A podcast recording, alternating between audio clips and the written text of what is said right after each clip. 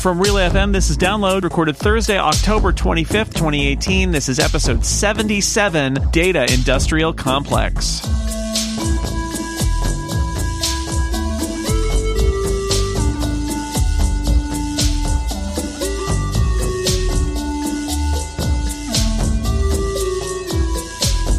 Welcome to Download, a weekly look at the most interesting stories in the world of technology and other stuff you care about. I'm Jason Snell, your host, and I'm joined by two wonderful guests. Senior editor at The Verge, Tom Warren, is back with us. Tom, welcome back. Hey, how you doing? It's good to have you here. Uh, we also have principal at Creative Strategies, founder of Techpinions, Ben Bajarin, returning. Hi, Ben.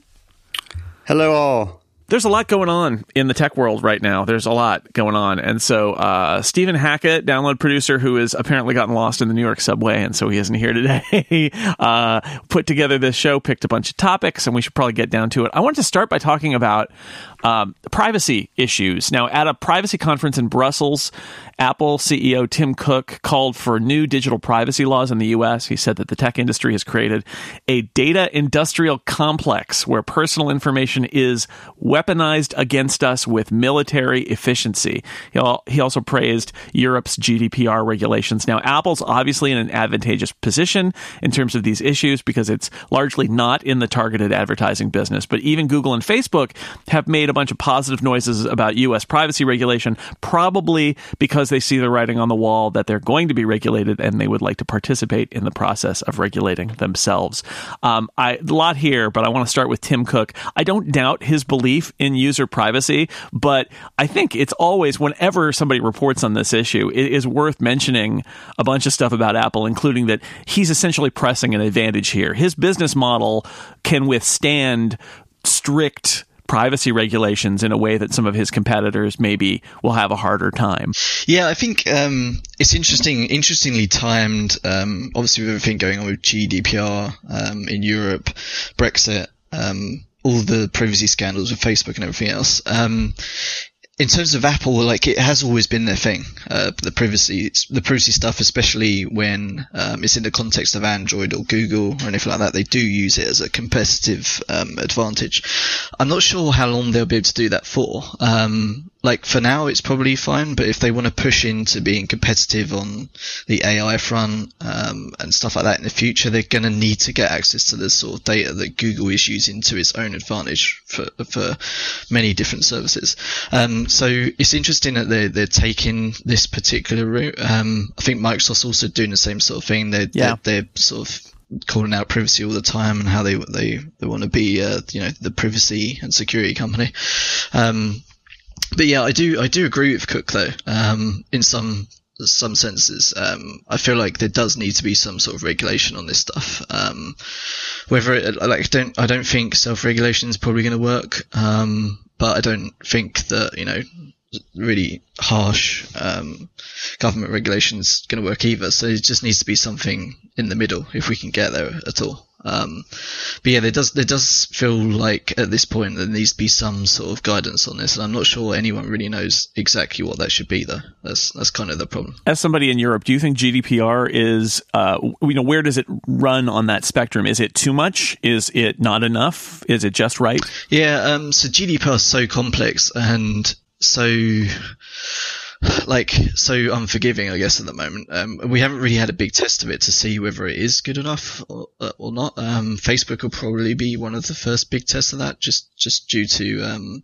not the privacy scare they had earlier this year, but the hacking stuff recently. Um, that's probably going to fall under GDPR. Um, but yeah, I, I, it's just it's just too hard to say whether that's going to be good enough or not, um, or whether it is too much or, or too little. Mm. Um, the good the good part of it is that, like in the in the UK, um, they've just fined um, Facebook for the Cambridge Analytica stuff, but they've only been able to fine them uh, five hundred thousand uh, pounds, um, which isn't like a, a, ton of money for Facebook, especially when it doesn't really pay much tax um, in the UK anyway. But with GDPR, they'll be able to fine up to like four percent of their global revenue. So that's that's definitely a a more of a stick to beat a company with than you know a, a smaller fine for for some of this um, abuse that we're seeing with, with data, really. So. Ben, what do you think about Tim Cook coming out this strong uh, about uh, privacy regulation? Yeah, I, th- I, mean, I think your point, and and this uh, gets echoed quite a bit. That you know, this is a, an advantage that they have. It's a sustainable advantage that they have. It, it's something that you know themselves, uh, to some degree, Microsoft, and, and, really only a few tech companies have uh, have going for them from a, a business model standpoint. Um, and and I think you know, it, it's one of those things where you know, you, you kind of balance this. Like, is there really a strategic element of this? I mean, I think that's that's been clear, and and that really wouldn't change whether or not you know Apple Apple presses on this the same levels that they're doing, or is this really sort of just coming out of also a, a philosophical bent that you know not just Tim Cook but but Apple and I think even Steve Jobs has had before because you know he was pretty clear on privacy things, saying you know really this the, at the end of the day you need to just give the consumer the choice, let them choose what they're comfortable with and what they're not and just be transparent about what's being collected and, and not. And that, that's sort of always been an, an, an Apple uh, philosophy, even even under Steve Jobs. And, and, so I think you know there's part of this, you know, what they're going to fight for uh, in terms of both consumer protection, what's increasingly, and I think a a viable concern within countries, um, just around how much data gets out there, because consumers don't always know, and I think that's really the the position that that they are coming from, and I think regulators should should come from as a position of consumer protection in what can what, what, can be considered an ignorant point. I think most people just don't really understand and now are are starting to become aware of how much data about them they've given away when they agree to a free service. I think they just think it's free, it's a convenience. Yes, I see some ads, but they don't really understand all all of what's being, you know, collected on them. So I think we're kind of in this this uncharted territory of high levels of consumer awareness. And and we we figured this out in some of our research that we did last year on on privacy and just really was quite shocked actually at, at how much bigger of a concern this is especially in the face of a narrative where most people say they don't consumer about, care about their privacy that that's not actually true. Um, it's true in some stances but it's not true universally. And so I, I think recognizing the trade-offs really being clear on on consumer choice and giving them full control of and of what they share, what they don't share, and and really understanding the implications of that, I think has uh, good, obviously, like you said, positive impacts for Apple. But I think at a high level, is good for consumers from a universal standpoint. And I think you're going to inevitably see more of this from, you know, uh, either, you know, protection type acts, uh, things like Europe's doing, et cetera. And that's going to have implications on the free services business model. And I think it's interesting because this, this sort of free services with ads, yes, it's been around for a long time, but it's really been I think taken to a whole nother level in the age of the internet. And that's led to, I think, where a lot of consumers now are ending up being uncomfortable with the idea of, of tracking and hyper targeting. And so that, that's where I sort of think we're moving toward this direction where regulation will be inevitable. You're going to see hefty acts of consumer protection. Um, I think more more tech companies will come out and fight for that, and I think it's it's going to have an implication on some of these free services, and hopefully in in a positive way. I mean, you could argue, okay, well, if so and so had to pay for a, a, specific service, or you had to see more of these uh, these regulations come in. Could it make the service even better? Is I think an, an interesting narrative as well. So there's it's going to be a turbulent time, I think, for some companies. But again, I think for me, the big takeaway is consumer awareness is at a all time high on this, and they seem to be very sensitive to these issues. Um, and I think you know Cook and others will, will come out and try to be on the positive side of the consumer. And again, hope that that drives sales. Honestly, I don't really think this is going to make an impact on sales. I think there, it's just a viewpoint that they're coming out with, but it is again, I think something that consumers appreciate you talk about uh, sort of the general public awareness of this issue, and I'm going to give you an example from my house, which I will admit th- this is my wife is married to somebody who thinks about this stuff a lot and writes about it, but she doesn't care about technology stuff. I, will just say it. She doesn't listen. In fact, last week she told me she doesn't listen to my podcast, but she really doesn't listen to my tech podcast, which I thought was a really great perspective for her to have. We were watching the World Series last night, and an ad for the new Facebook uh, camera you know thingy. I can't even remember Yeah, the name of it now. portal. the portal right comes on and i i go oh boy. And I, I, I I'm not going to say anything. And she is looking at it and it gets to the end and it's revealed that it's facebook. And she turns to me and says no no no no no no no. What are they doing? Why would anyone want that? And i'm like okay that's consumer and she uses facebook every day. I don't but she does. She's like that that is consumer awareness. That i, I thought wow facebook it's that bad that uh, that my wife who doesn't really care about tech stuff has already chalked down like Facebook no like no trust for any data for welcoming them in your home just forget about it that's a bad place to be my worry and I'm interested what both of you guys think about this. My worry is that the process of making laws and regulations in the United States for sure, and maybe just in general, uh, when it comes to deeply technical issues like this,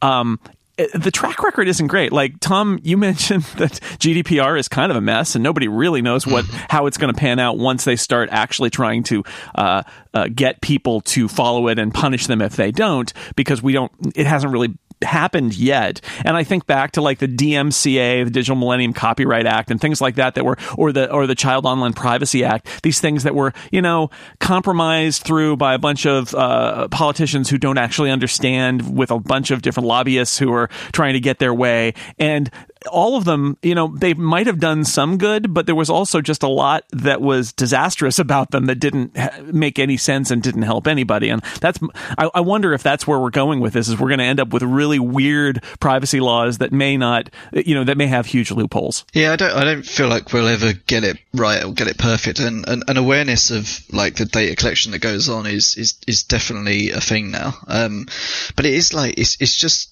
it should fall to companies like Facebook and Google and whoever else collects this data in, in the ways that they do. That it's like an ethical thing. Like, are you, do you really need my phone number that I've used for SMS authentication? Are you really going to target me with ads from using that number? Do you really need to do that? Um, like that should be a question that they should be asking themselves in, internally. Um, and the same goes for like, um, just, just trying to date, grab data as much as possible, whether you're using the Android Messenger app, um, and it tries to take your contacts and it does it in a way that's like a, a little blue button. And if you say, if you say no, it's buried behind like a, a crazy font at the bottom. It's, that sort of behavior. We've seen it in software over the years, and now it's obviously moved to the web. Um, but it's on services where people are cataloging their lives. You know, they're, they're sharing like uh, photos, intimate photos, like their entire life um, with their friends and family, um, and it's just it puts it into a different context um, rather than you know software that on your desktop PC that's trying to scam your CPU or something like that. This is like we're trying to get your data. Like it's um, it's very different. I think there's there needs to be like I don't I don't know that there's ever going to be a privacy um, policy or anything that's going to cover that because you can hide anything in in these privacy policies and get people to agree to them. But the point is, when when you're signing up for a service, you really need to know what it's doing and what it's collecting. Um, and most of the time, with most of these services, it's not very clear. And the value you get back from that that like not having that clarity um, in some instances like on facebook you you don't really get the value back like what what are they actually giving you apart from connecting to your friends and family whereas whereas google's giving you a lot of value for your services it's like there's a there's a push and pull between like how much data these companies really need to to provide the service and what they're giving you back for taking that data. Yeah, and I, and I think you know the one of the keys about this, like you said, Jason, is just the role that regulation may may play, and, and I think you know there's there's the flip side of that, which you're already seeing Facebook come under pressure from and sort of make some some systemic changes to at least their service in terms of of what you can control and, and, and opt out of, and and obviously there's more work to go, but I think they they are essentially trying to make be proactive in some of these changes as well because they they probably don't want to be regulated. It does become a mess, and you know, and and you're both right that it's it's never going to be perfect if government gets involved and tries to create laws around these things. So I, I think there's you know how much of this becomes public awareness leads to pressure, which leads to the company themselves starting to make these changes going forward. I think is is is an important part of that discussion because I do think you'll see them come under some of this pressure and, and have to make some of those changes. And, and, and really, I think one of them has to take a lead. I mean, there's somebody's going to have to come out from either Facebook or Google and and really take a leadership position on this and try to set call it the bar, right, for eh, their type of business model, um, and and and really sort of use that as you know what's going forward. And and I think Facebook's going to come out of this more and more as a part of the conversation because you know interestingly, um, you know Google is in terms of uh, uh, end consumer mindset is, is is actually more trusted than Facebook. I, we've we've tested this regularly in terms of you know companies that you trust with your data, um, and Google ranks pretty high, eh, which is, you know, I think to Tom's point that it is a pretty good service. And so you get good value for letting it know what you're searching for, et cetera. And I think those personalization bits come out. Facebook doesn't have the same. Like, I don't think anybody really feels like the trade off's worth it for Facebook. And a couple studies we did specifically on Facebook, um, you know, clar- clarified that. So I, I think that Facebook's kind of the one that sticks out more to me in much of this criticism than necessarily does Google, even though I think Google's in that in that conversation. I think Facebook probably has the most work to do. But I just my, my point is I come back to how much of this might just be public pressure because they are they are under a, a, pretty negative tailwind, both in consumer sentiment, and that's just going to be increased as the political spectrum continues to get uh, more chaotic over the next few years. And so that that's bad for their business because it means less engagement. People use it less.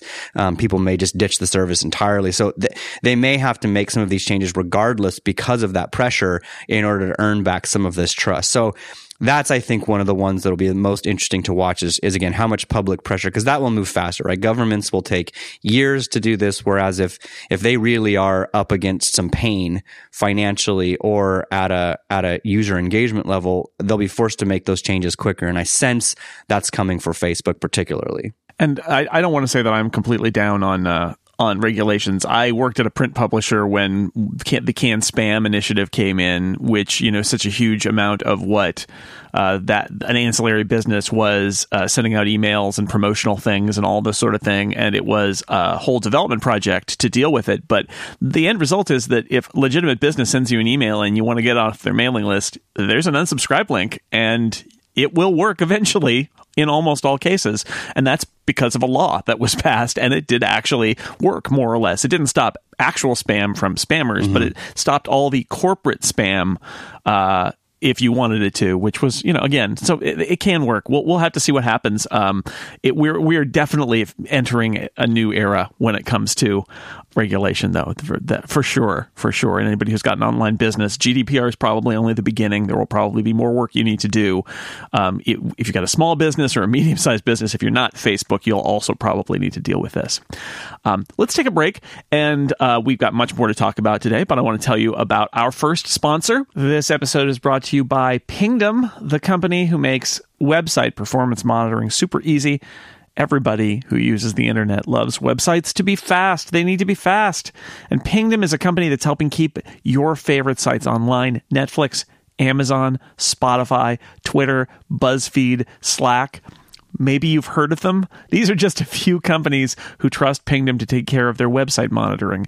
Websites can get really complicated, but you can monitor any site transaction with Pingdom. So that means not just is my site up, but user registrations, logins, checkouts, a whole bunch more individual features of your website. And are they working right now? Pingdom cares about your users having the smoothest site experience possible. And if disaster strikes, you're going to be the first person to know. It's super easy to get started with Pingdom all they need is your URL and they will take care of the rest. That's it. Go to pingdom.com slash relayfm right now. You'll get a 14 day free trial, no credit card required. And when you signed up, use the code download when you check out. You'll get 30% off your first invoice. That's pingdom.com slash relayfm. Thanks to Pingdom for their support of this show and all of Relay FM.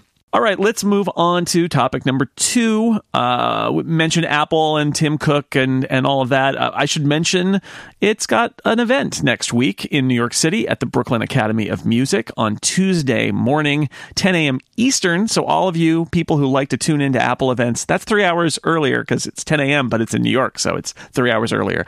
So, you better get up three hours earlier and watch the Apple event. A lot of rumors about this event updated iPad Pros with Face ID uh, and an updated industrial design, a new entry level Mac notebook, maybe updated Mac Minis and iPad Minis. I don't know about the iPad Mini. That's so so weird. Anyway, I just wanted to do a little uh, little Apple event check in to get to what you guys think uh, about your sort of your expectations and uh, and about what we might see and what you're excited about coming out of Brooklyn next week, straight out of Brooklyn. Let's start with Tom. What do you think? Yeah, I'm, I'm looking forward to it. I think it's interesting that they've they're holding it in Brooklyn. Um, obviously, going for the sort of creatives, they they did the same sort of thing for the the school event, um, right in, in Chicago. Chicago. Yeah. Um, so there's obviously something about that and iPads that they they they want it they want that to be at these particular events away from um, the corporate HQ and stuff. Um, but yeah, so for, for the iPad Pro, um, I think we're at a point with the iPad Pro where um, where they need to do something different. Like they need to, it needs to be something more than what it is. Um, I think it's like slightly confused as to what it is at the moment, um, both in software and hardware. Um, they've done some gesture changes in iOS, and they keep doing them, and they all they they get a little confusing if you're using an iPhone as well. Um, so I want to see if they're gonna like make that a little bit neater um, with with the iPad, uh, definitely on the software side. Um, but I also want to. I, I, think everyone just wants them to do a Surface running iOS, right? Like that's that's basically what everyone wants. Um, and and I think I don't think they're quite ready to do that probably. Um, but I definitely like to see them improve the keyboard. Um, and just, just the ability to not have to touch the display, like have some sort of pointer integration, whether that's touching the display and be able to, you know, um, manipulate it a little bit better than you can now, um, or just having a trackpad. Um, I don't know, like there just needs to be something there um, because I think it's just not quite where it needs to be right now. Um, but yeah, like uh, that, that's the things I want to see. Um, whether they'll do those, I'm not sure. I feel like we're gonna see an iPad Pro with you know smaller bezels, Face ID, you know, better processors, all the stuff that we would expect. Um, but I think that the, the, keyboard side of things will be will be the most interesting. Um, and then there's obviously the Mac, which I don't really know what they're doing with the Mac right now. It seems they seem to have just kind of I don't know, like thrown too much into the iPad and uh, into the iPhone as well. I, like it feels like it's a little lost um, the Mac side of things. Um, so I'm hoping that they're going to come back with come back strong um, with some with some Mac updates. Um, there's rumours of an updated uh, MacBook Air, whether that's actually called a MacBook Air.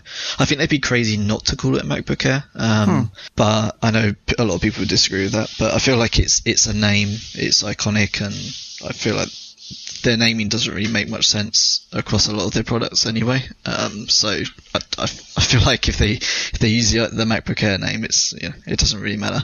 Um, but they do need a competitive laptop. Um, I remember years ago using Windows laptops, like five years ago, it was terrible using a Windows laptop. The trackpads were just you know just trash. Um, the operating system itself just wasn't quite there, and, and they've really come back, and a lot of the OEMs have been pushed by Surface and stuff um, to do much better. So there's, there's a lot more competition that Apple, I don't think, has had in the premium uh, end of the market. Um, so I definitely want to see them respond with something on the Mac side, um, and please update the Mac Mini. That would be oh, man. amazing. Yeah, yeah. I, I mean, I, th- I think on the hardware front, um, you know, ev- everything that's been sort of speculated and, you know, Tom talked about is, is likely what, what we're looking for. I, I think for me, the really important thing is just to see how you know Apple messages and positions these two products because uh, you know it's it, it's not every day that when they have an event they put iPad and Macs together. I think it's telling that these two products are now um, you know in a in a similar launch cycle, but also being put into the same conversation. Um, and and they serve two different purposes, right? I think you know Apple has this very specific vision for iPad as you know what it means to the future of computing. I think that they feel that product has more potential for the mainstream and the mass market than a, a traditional notebook does, but it, it, just hasn't lived up to that to that promise. And so I think I'm mostly curious about you know what are they going to do to try to move the iPad from a a a product that's viewed as a luxury where the PC and the smartphone or the PC and the Mac and the smartphone are viewed as necessities and bring the iPad into that conversation. Like I said, I know this has been their goal, this is their vision, this is what the team believes of that product, but I think it's it, it hasn't it hasn't met that and the market hasn't swung to, you know, really consider those types of products as something that they think is is that they can replace their their PC with. And so I'm mostly interested in that, you know, and, and, and it really comes down to, you know, we've talked about software. I'm sort of less interested in the whole mouse point because I think that's that's moot. Um, I'm I'm more interested in what they can do to make that particular product feel like it can enable you to do things you could not before on big screen computers. Essentially, the the the dream for iPad, and again, I have no idea if if they get there, and even if the market cares, but is to make um, Macs and PCs look antiquated. And that I think is the challenge and the goal. That's where they, that's what they believe it can do. But it, there's just so much wrapped into that. And then there's just so much consumer market mentality, enterprise market mentality around just the notebook form factor that, that has a comfort level that's very, very hard and has been hard for, for iPad to shake. And so I think that's really where I'm mostly interested is how do they position that product? Cause that's their vision and that's where they go. On the Mac front, it's like you know, for them, that's low hanging fruit, right? A, a, low cost Mac would undoubtedly boost their market share um, in in in the in the overall segment of uh, of, of of PC slash Mac sales. So it's win win kind of for them, right? They they have they're, they're probably not going to merge these things. That's just a philosophical thing, and and and I really don't think that that the market really cares so much about quote unquote desktop notebook experiences that have touch and pen. Those are convenience things, but but most people just use these things the way they've used them for decades, and that's just that's just the reality. Apple's goal for iPad is I think is that really try to be something new um, and look and, and, make the make the old platforms, the old big screen computer platforms, desktop platforms look antiquated. But again, a low uh, a low pros- cost Mac plus if they can pull off some of that with iPads, it, it's really win win, right? They're just they're catering to either market. They're like, okay, hey, you know, if you buy our vision for iPad, great, here you go. If you just want a Mac, here you go. Here's a bunch of price points. So they kind of cover both of these bases, and you know, that's I think this the, the the way that the bottom line will get impacted, and, and people who look at this from a financial perspective will see it. It's it's win win. Um, you know, they can keep their share, maybe grow some share in Mac, but they'll probably or in, in iPad, but they'll probably grow some share in, in Mac. Certainly, if there's a lower lower cost uh, notebook. Um, but uh, to me, it's the stories. You know, where where are they taking these products? Where is the vision for both the software and the hardware platforms?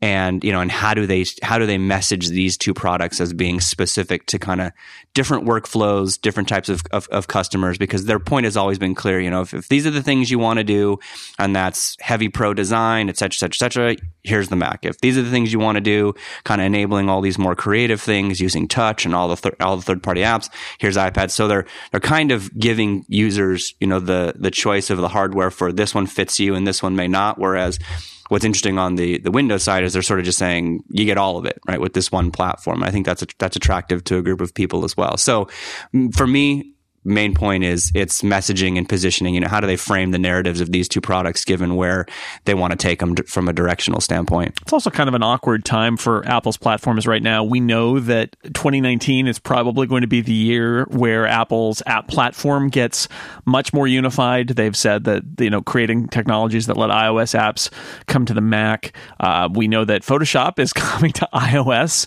next year as well. There's a lot of kind of cross pollination happening, but right now, um, even though they're not going to be merged platforms in the future, Apple has said that. I believe them on that. It feels like they're going to be much more closely attached than they are now. And I, with the iPad Pro, I feel like uh, there are lots of stories out there about how there were a bunch of iPad p- features in iOS 12 that got deferred. That this may be a two step process there as well, where the iPad Pro will come out with whatever it's got in it. The uh, first generation iPad Pro was introduced, and the Apple Pencil came along with it. There will presumably be some things that will come along with the hardware and some software tweaks as well. But presumably, there's going to be some huge iPad software update stuff rolled into next year's iOS update. So you know, it's a work in progress a little bit, and and and I, I just feel like with the iPad and the Mac that Apple is. Ha- it feels very clear to me that Apple knows where it's going now, which maybe it didn't feel like a year or two ago. Maybe they did know, but we couldn't see it. But now it feels like they know exactly where they're driving the iPad and the Mac.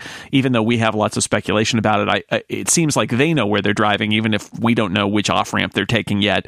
Um, but they're not there yet. so we're in this position where they're just getting all the pieces lined up. And to your point about stories, Ben, um, you know, the story they tell will be another indicator of how they envision that iPad going forward, where they're driving it. But you know, right now we don't know, and we're not going to know the whole story. I think next week either, because it's probably going to take another year for it to to uh, be a little more clear. Um, what do you think about what Tom said about uh, wanting a Surface? I kind of before we started, uh, I had a back and forth with Tom about this because I also feel kind of like as an iPad Pro user, I want a better typing experience. I want to be able. I don't want to always have a laptop. That's why I use an iPad. But I like being able to connect a keyboard, and you know, would be open to connecting some sort of pointing device as well when I want to be in that mode.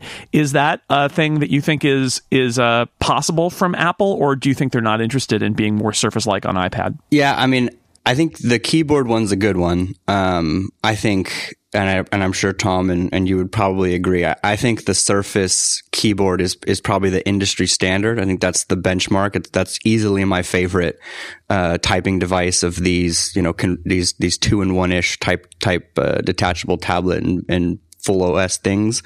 Um, I, I would love to see that. I, I would love to see a better keyboard uh, on iPad. I think that would be a giant step uh, in the right direction. Um, I, I don't think a mouse or pointing thing's coming at all. And I don't think it ever will. Uh, I think they're very clear. And if you if you noted, like one of the things that really stood out to me from some of the developer sessions, if you watched them around dynamic interfaces, fluid interfaces, and particularly around touch, was like you could hear the internal climate for touch is that they, they think that that's like the most natural user interface that's come to computing devices. And so I think they want to exploit that with to some degree, you know, a pencil or a drawing device for when you want to do markup or something creative paired with a really solid typing device device. And those things plus touch are, are sort of the, the, the ultimate experience from a UI standpoint. Um, you know, and I agree. I mean, I think the mouse is, is while we've, we've been trained to use it is actually a little bit relatively unintuitive and the grand scheme of things from a from a UI standpoint. And there's there's just no way they're going to bring you know pixel precision pointing to software when it comes to something like iPad. They're just not going to ask developers to do that. Um, so I, I wouldn't hold my breath on that one. But I think the keyboard would be a giant step up for people because you know many of us who use these products, and I think this is just born out of so many of us being you know typing a lot and to some degree being touch typists is there's just something about that feel and experience when you type a lot and and and, you, and that's a regular part of your of your workflow.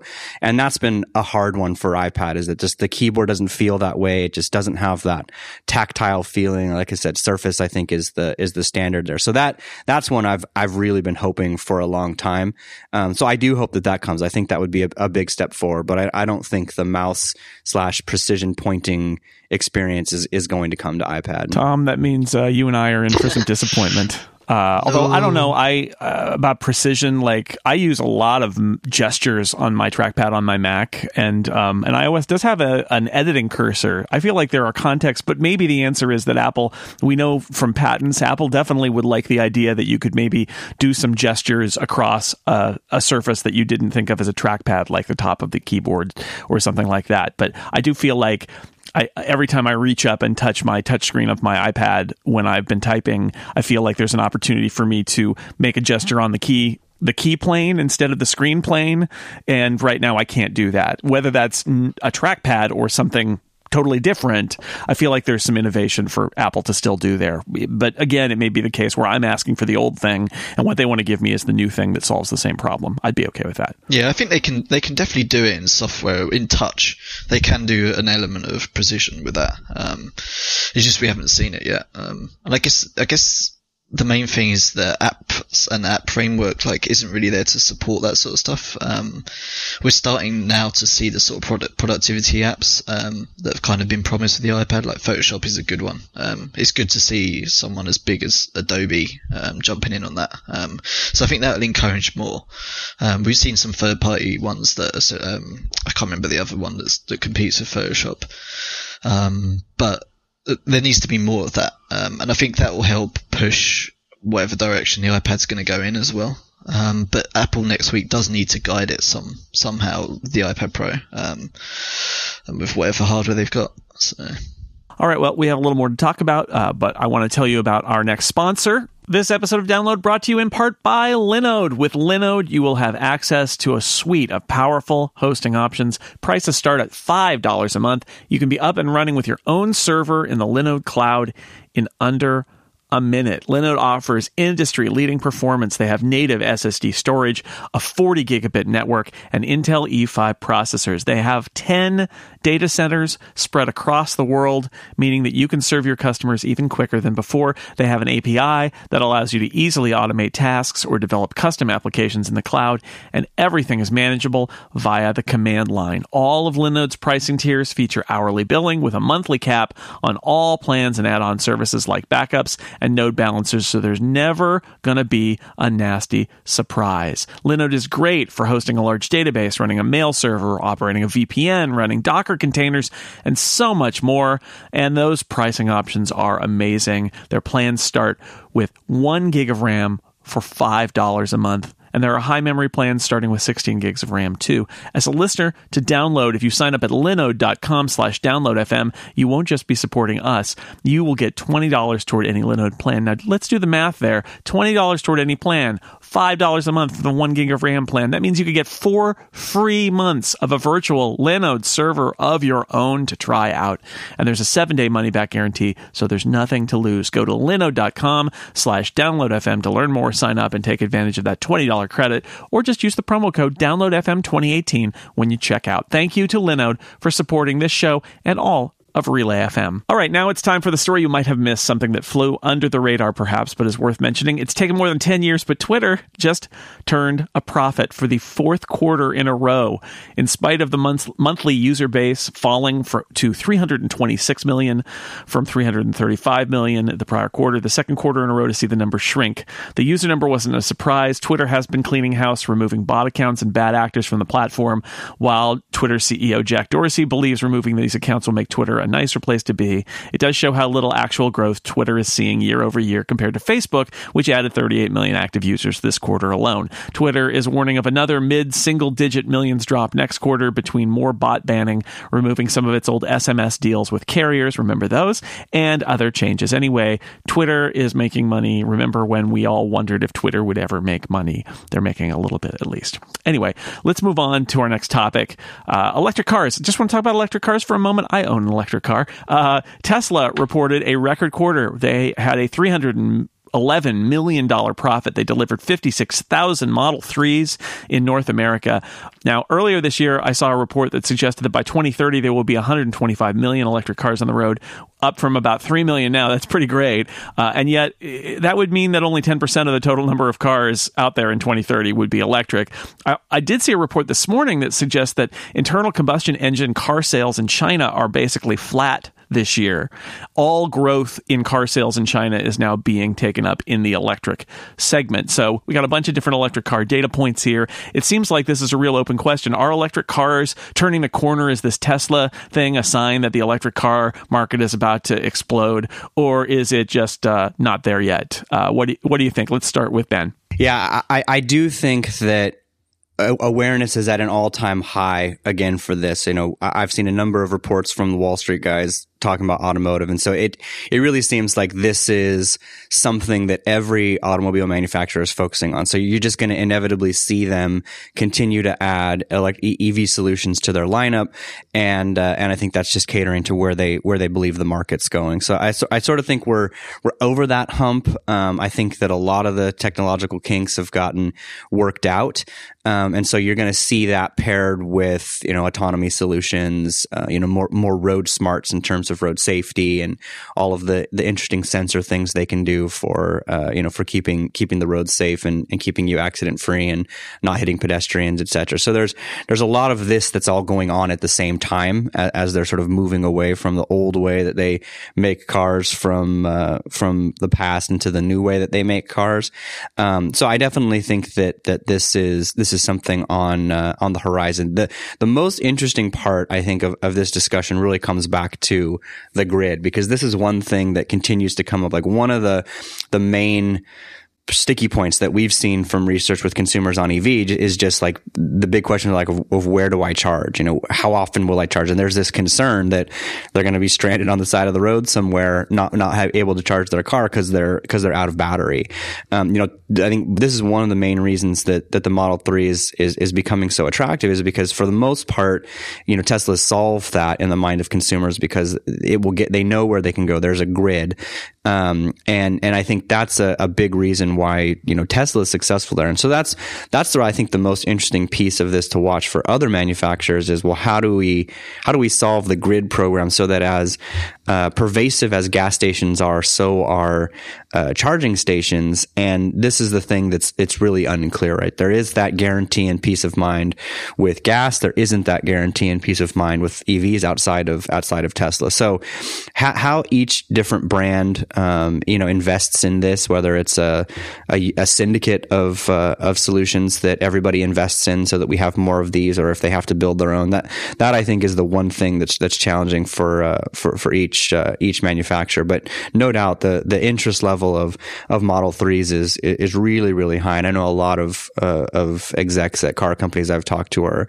are quite worried about about that that they're behind and and, and not really going to be to market soon enough. But the grid one is I think the most interesting part of this going forward because, like I said, that's that's been a stumbling block for most consumers is just the confidence that uh, they're not going to be stuck on the side of the road somewhere. Yeah, that range anxiety, it's real. I felt it myself. Uh, Tom, what do you think about where electric cars are going?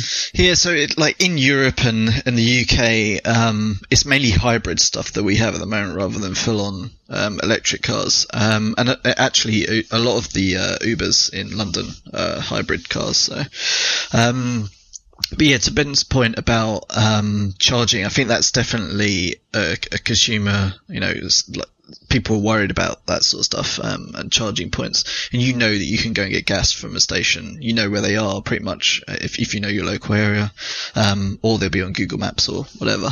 Um, so there, there, definitely needs to be some more visibility into that. Um, but I think. Th- the promise of the electric cars, especially with Tesla uh, in particular, is that they've they've had trouble actually making these things over the past couple of years. Um, whereas recently their production has ramped up. Um, they're obviously actually delivering these cars out now, um, so they've got over that sort of hump.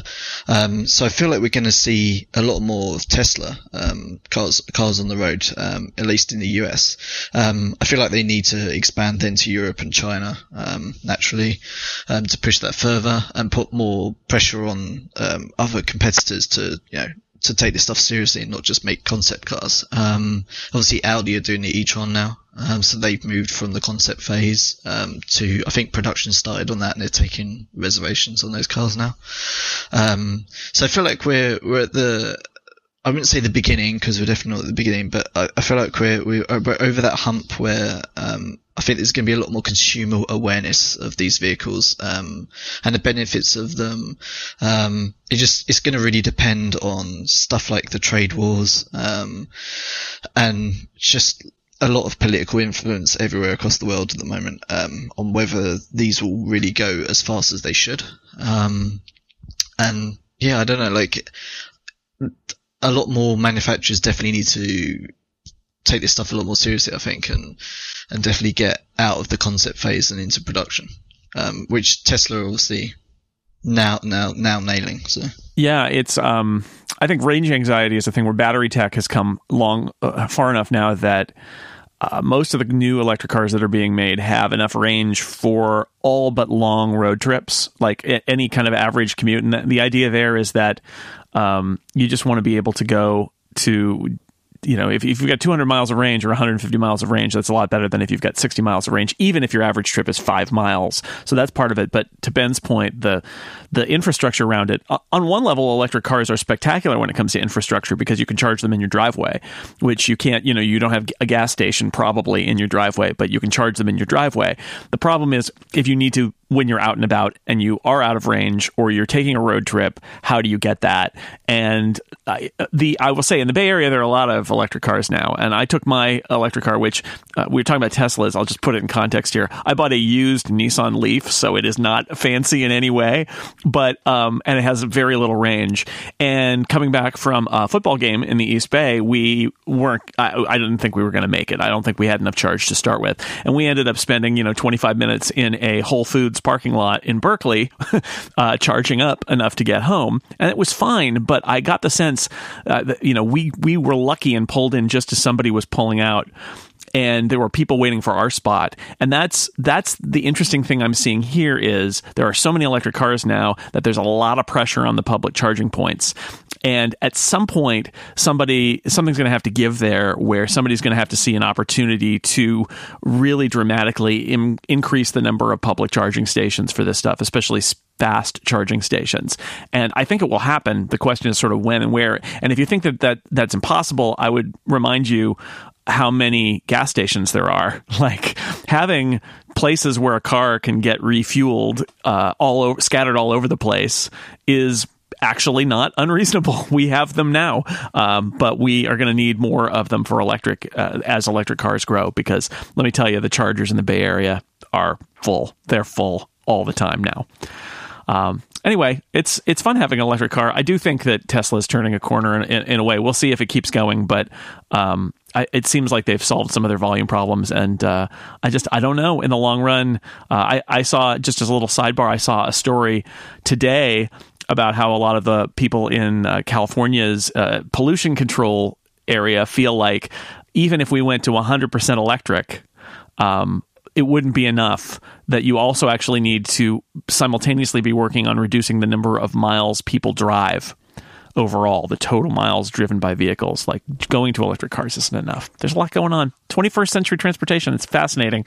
We're just getting started with it. Um, i have another topic to talk about but before we do that let me tell you about our last sponsor. This episode of download is brought to you by hello fresh the meal kit delivery service that shops, plans, and delivers step by step recipes and pre measured ingredients so you can just cook, eat, and enjoy. There are three different plans to choose from classic, veggie, and family, and you won't spend all night in the kitchen because recipes only take around 30 minutes. Having everything delivered means you can spend less time meal planning and grocery shopping every week and instead spend that time on the things you love. Everything is delivered right to your door in recyclable, insulated packaging my wife told me about this. She opened this up and she was like, it was great. I just put the insulation in the recycle bin. So convenient. And even amidst after school chaos, Hello Fresh's meal kits make it easy to decide what to do for dinner. You got recipes on cards. You got a bag with all your ingredients in it. So you can just grab it and start making. You can look forward to your delivery knowing dinner is getting way easier. We've had a great time with our HelloFresh ingredients. We had HelloFresh for dinner the night before last. It was really tasty, easy to put together. Uh, everything was in a bag so that we could just pull the bag out. So we weren't like hunting for where do we put the ingredients. It was super convenient and it tasted great. And my kids are complainers and they complain about the food we serve them sometimes. And guess what? There were no complaints. Everybody's plates were clean after we had the wonderful chicken dish that we had with Hello Fresh for a total of $60 off. That's $20 off your first three boxes go to HelloFresh.com slash download 60 right now. That 60 is for the $60 you're going to save. That's right. Use the promo code download60 and save $60, $20 off your first three boxes, six meals for free, essentially. So go to HelloFresh.com slash download60 and use that promo code download60. Thank you, HelloFresh, for supporting Download and all of Relay FM. Okay, let's talk about Oculus. Lots of stuff going on at Oculus. Uh, former Oculus CEO Brendan Iribe is leaving Facebook. He joined the company as a co-founder with Palmer Luckey. They launched the first version of the headset on tw- on Kickstarter in 2012 under Facebook's lead. He served as CEO until 2016. Then he stepped down to lead the PC-based VR uh, Rift VR division uh, replaced by Hugo Barra, who left Xiaomi to run Oculus within Facebook. Lots of musical chairs there. Oculus has shifted from focusing on PC VR so much to mobile experiences.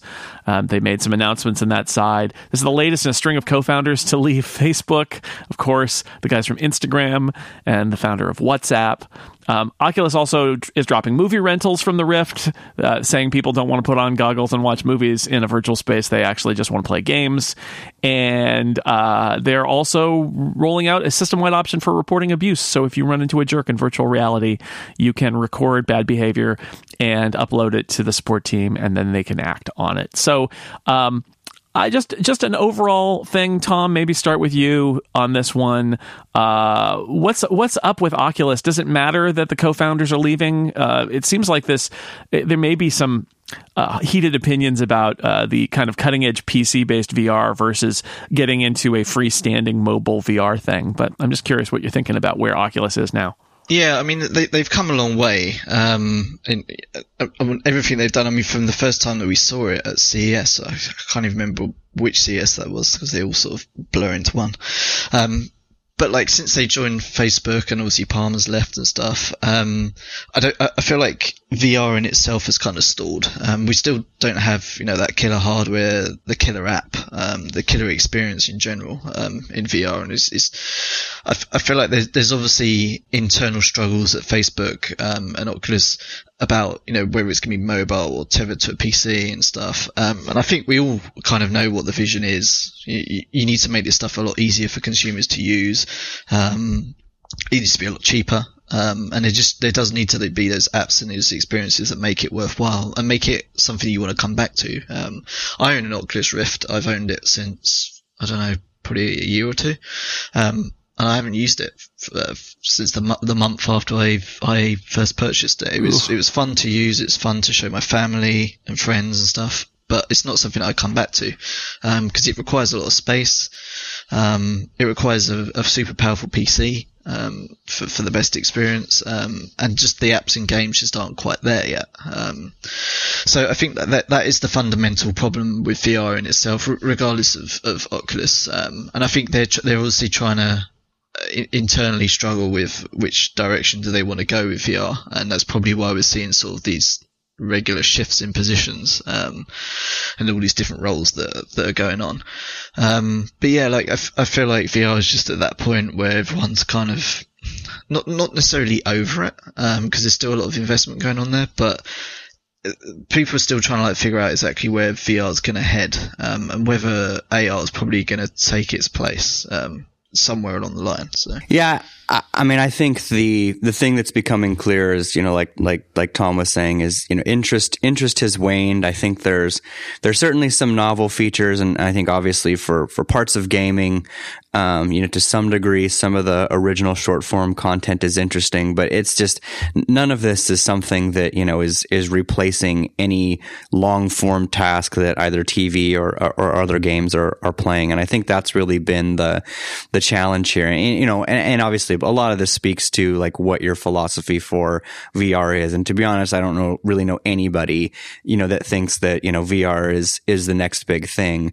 Um, you know, obviously there's more discussion happening around AR, but I do think that there are important technology challenges that are being worked out with VR that are worth the effort because that will lead to something, whatever's next in AR or some form of miniaturization in, uh, you know, more visual based computing experiences. So both at the sensor level, at the silicon level, um, and even some degree the, the hardware design level, because these are, these are challenges that these companies haven't faced before to, to kind of put technology in this form factor.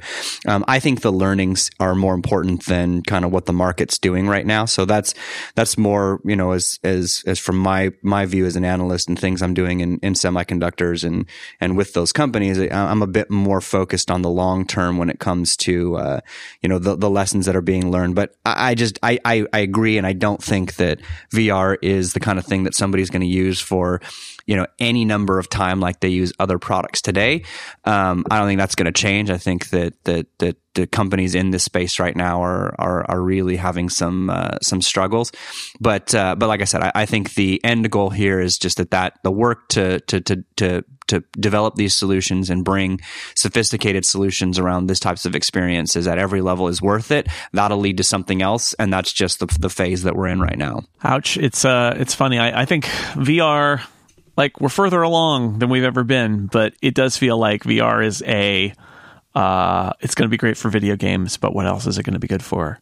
Uh, kind of thing. I I like the idea, by the way, that they're they're pivoting to these mobile versions of it because I feel like if you're going to get people excited about VR, having them have to invest in a very expensive gaming PC and attaching it to that is not a great one. But I, I, their latest announcement of the thing that they're working on for next year, I, and you know, it's not a bad price. It's standalone.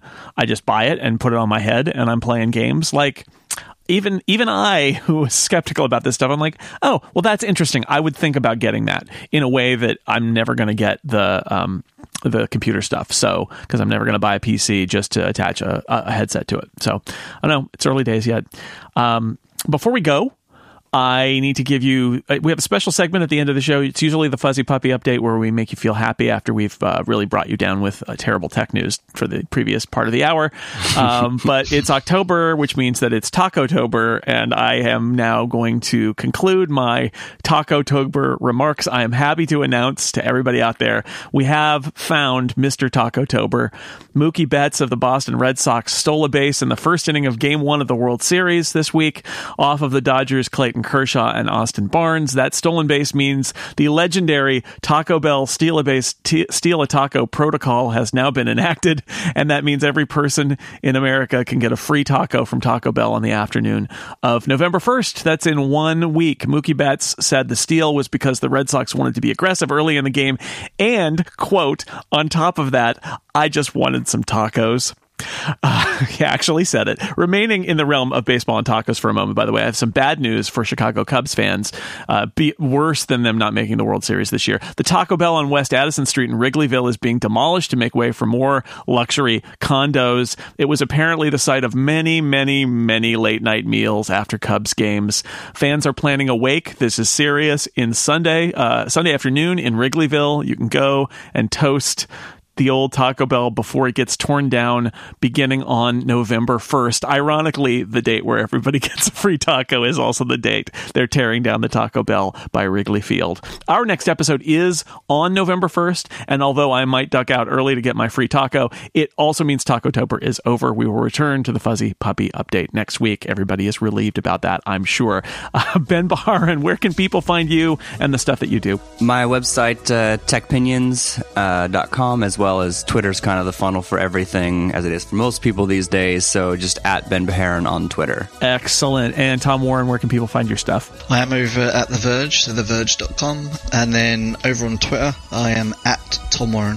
Excellent. Excellent. And we will be back next week. But until then, Stephen and I will keep watching the headlines so you don't have to. Thanks for listening. Goodbye, everybody.